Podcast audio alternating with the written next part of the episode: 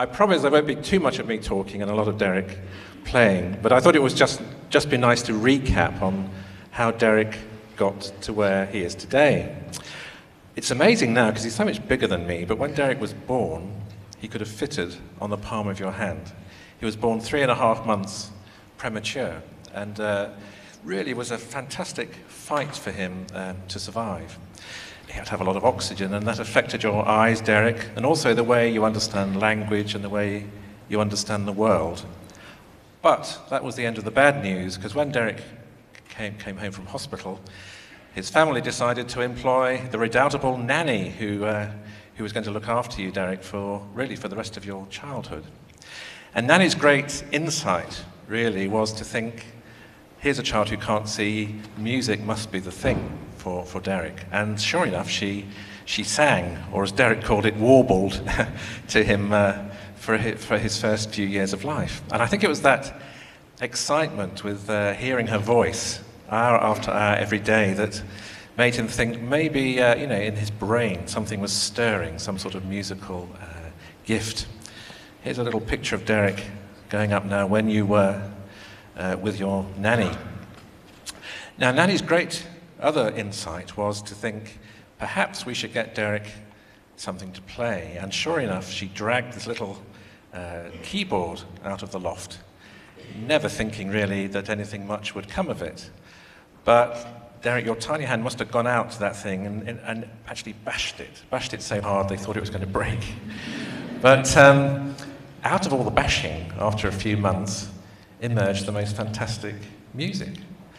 And I think there was just a miracle moment, really, Derek, when you realized that all the sound you hear in the world out there is something that you can copy on the keyboard. That was the great eureka moment.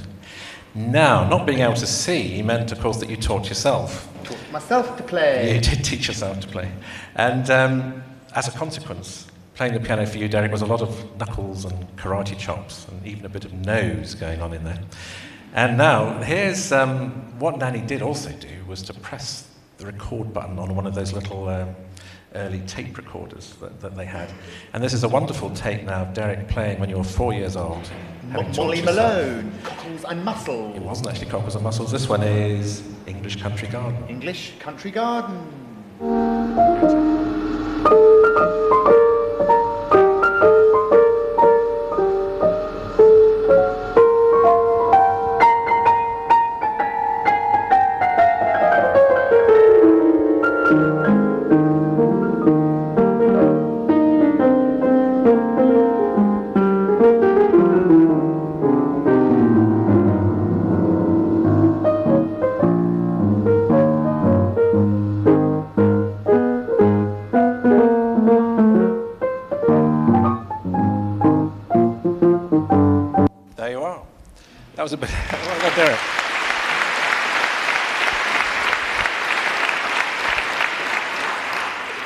That's just fantastic. You know, there's this little child who can't see, can't really understand much about the world, has no one in the family who plays an instrument, and yet he taught himself to play that. And as you can see from the picture, there was quite a lot of body action going on while you were playing, Derek. Now, Derek and I met when he was 4.5 years old, and at first, Derek, I thought you were mad, to be honest, because when you played the piano, you seemed to want to play every single note on the keyboard, and also you had this little habit of hitting me out of the way. So as soon as I tried to get near the piano, I was firmly shoved off. And having said to your dad, Nick, that I would try to teach you, I was then slightly confused as to how I might go about that if I wasn't allowed near the piano. But after a while, I thought, well, the only way is to just pick you up, shoved Derek over the other side of the room, and in the 10 seconds that I got before Derek came back, I could just play something very quickly for him to learn. And in the end, Derek, I think you agreed that we could actually have some fun playing the piano together. As you can see, there's me in my early pre-marriage days with a brown beard, and little Derek concentrating there. I just realised this is going to be recorded, isn't it? Right, okay. Now then, by the age of 10, Derek really had taken the world by storm.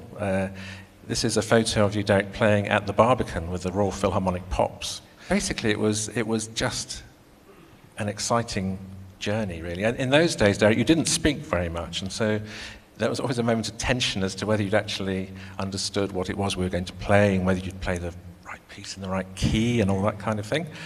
But the orchestra wowed as well, and the press of the world were fascinated by your ability to play these fantastic pieces.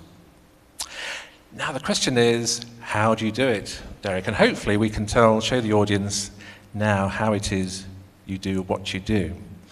I think that one of the first things that happened when you were very little, Derek, was that by the time you were 2, your musical ear had already outstripped that of most adults. And so whenever you heard any note at all, if I just play a random note, you knew instantly what it was, and you'd got the ability as well to find that note on the piano. Now that's called perfect pitch, and some people have perfect pitch for a few white notes in the middle of the piano.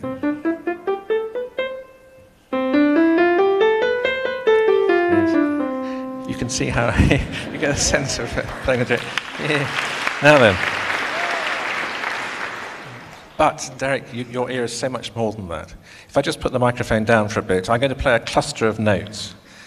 Those of you who can see will know how many notes, but Derek, of course, can't. Not only can you say how many notes, it's being able to play them all at the same time. Here we are.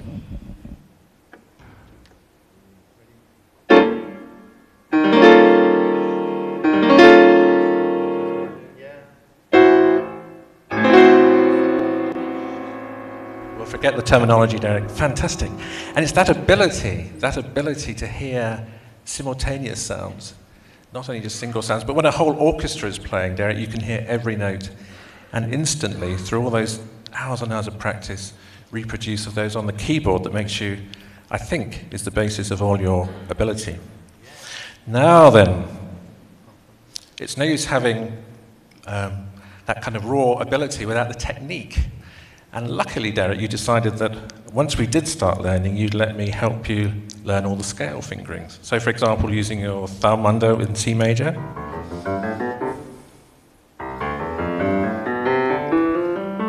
Etc.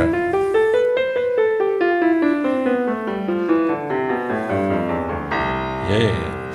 And in the end, you got so quick that things like Flight of the Bumblebee were no problem, were they? No. Right, so here, by the age of 11, Derek was playing things like this.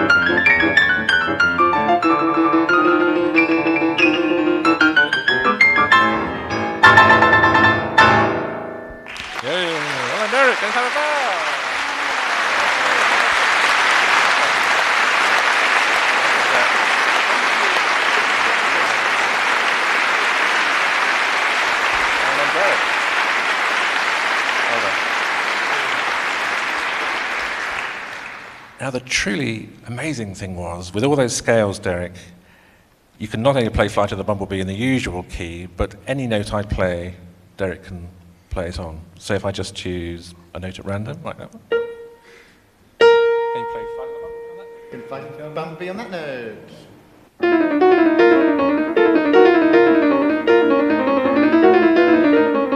Or another one, what about in G minor? G minor. Here we go.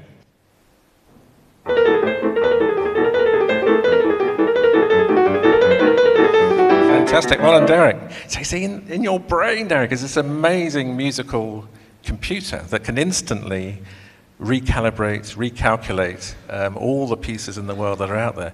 Most pianists would have a heart attack if you said, sorry, do you mind playing Flight of the Bumblebee in B minor instead of A minor, as we went on. In fact, the first time, Derek, you played that with an orchestra, you learned the version that you learned, and then the orchestra, in fact, did have a different version. So while we were waiting in the 2 hours before the rehearsal and the concert, Derek listened to the different version and learnt it quickly, and then was able to play it with the orchestra. Fantastic chap. The other wonderful thing about you is memory. Your memory is truly amazing, and every concert we do, we ask the audience to participate, of course, by suggesting a piece Derek might like to play. And people say, well, that's terribly brave, because what happens if Derek doesn't know it? And I say, no, it's not brave at all, because if you ask for something that Derek doesn't know, you're invited to come and sing it first, and then he'll pick it up. So just be thoughtful before you suggest something too outlandish. But seriously, would anyone like to choose a piece? A piece. Choose a tune? Would you like to have a tune? Because it's quite dark, you'll just have to shout out. Paganini. The theme of Paganini.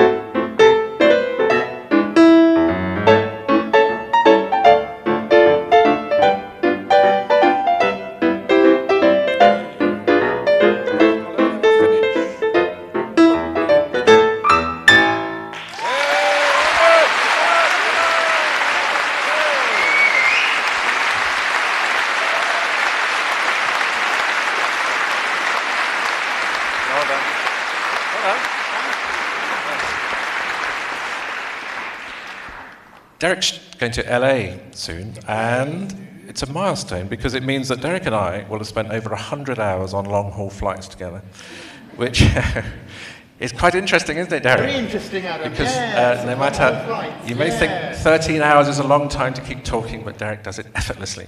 Now then,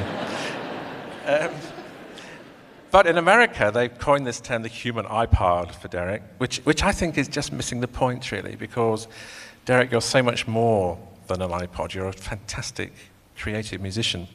And I think that was nowhere clearer to see, really, than when we went to Slovenia. And someone, in a longer concert, we tend to get people joining in. And this person very, very nervously came onto the stage and played Chopsticks. Chopsticks. Chopsticks. A bit like this. Like this. I should really get Derek's manager to come and play it as he's sitting there. Somebody played Chopsticks like this. Just teasing, right? Here we go. Derek played. What did you do with it, Derek? I had to improvise with it, Adam. This is Derek, the musician.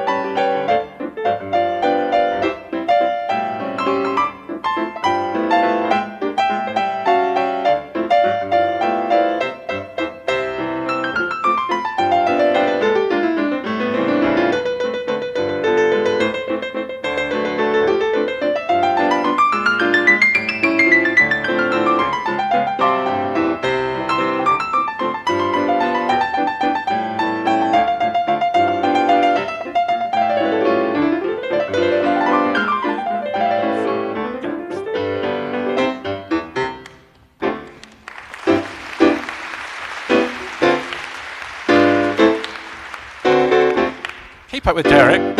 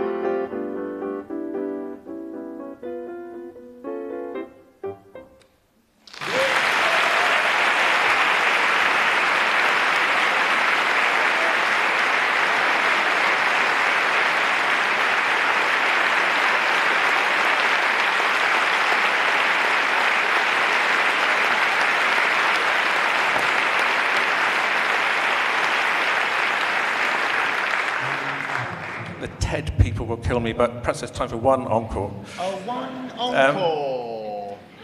One encore, yes. One so this is one of Derek's heroes, is the great Art Tatum, who also was a pianist who couldn't see, and also I think like Derek thought that all the world was a piano. And so whenever Art Tatum plays something, it sounds like there's three pianos in the room. And here is Derek's take on Art Tatum's take Tiger Rag. On Tiger Rag. Tiger Rag. Thank you.